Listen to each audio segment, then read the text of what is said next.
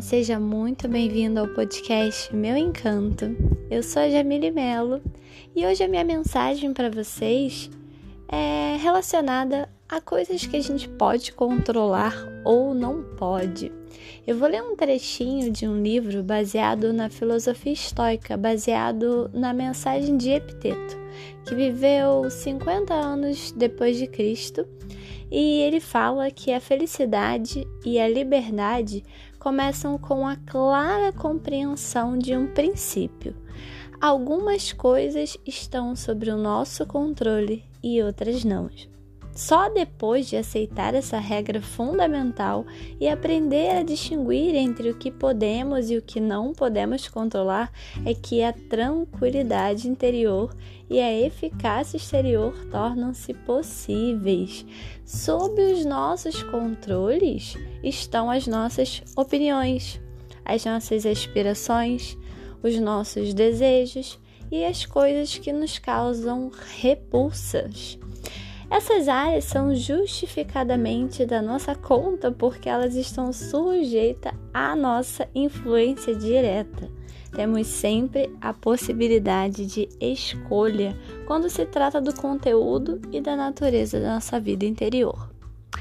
Bom, aqui nessa mensagem ele fala: você tem o poder de escolher o que você pode controlar dentro de você. Os fatores externos, é claro, as flechas externas, a gente não consegue controlar. O que vai nos atingir é, fora do nosso interior, a gente não consegue controlar. Mas a nossa percepção sobre os fatos, a gente consegue. O jeito que a gente vai reagir aos fatos está nas nossas mãos.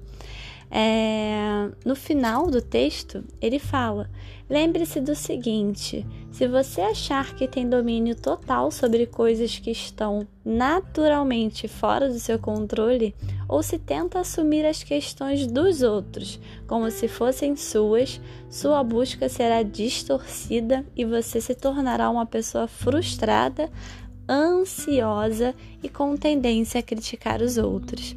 Ou seja, vamos controlar apenas o que a gente pode controlar. Isso vai aliviar a nossa ansiedade, os nossos sintomas de tristeza, de frustração. A gente precisa aprender a distinguir o que a gente pode controlar e o que a gente não pode. Se não está sob o seu controle, não faz parte de você. Eu espero que vocês tenham gostado da nossa mensagem de hoje.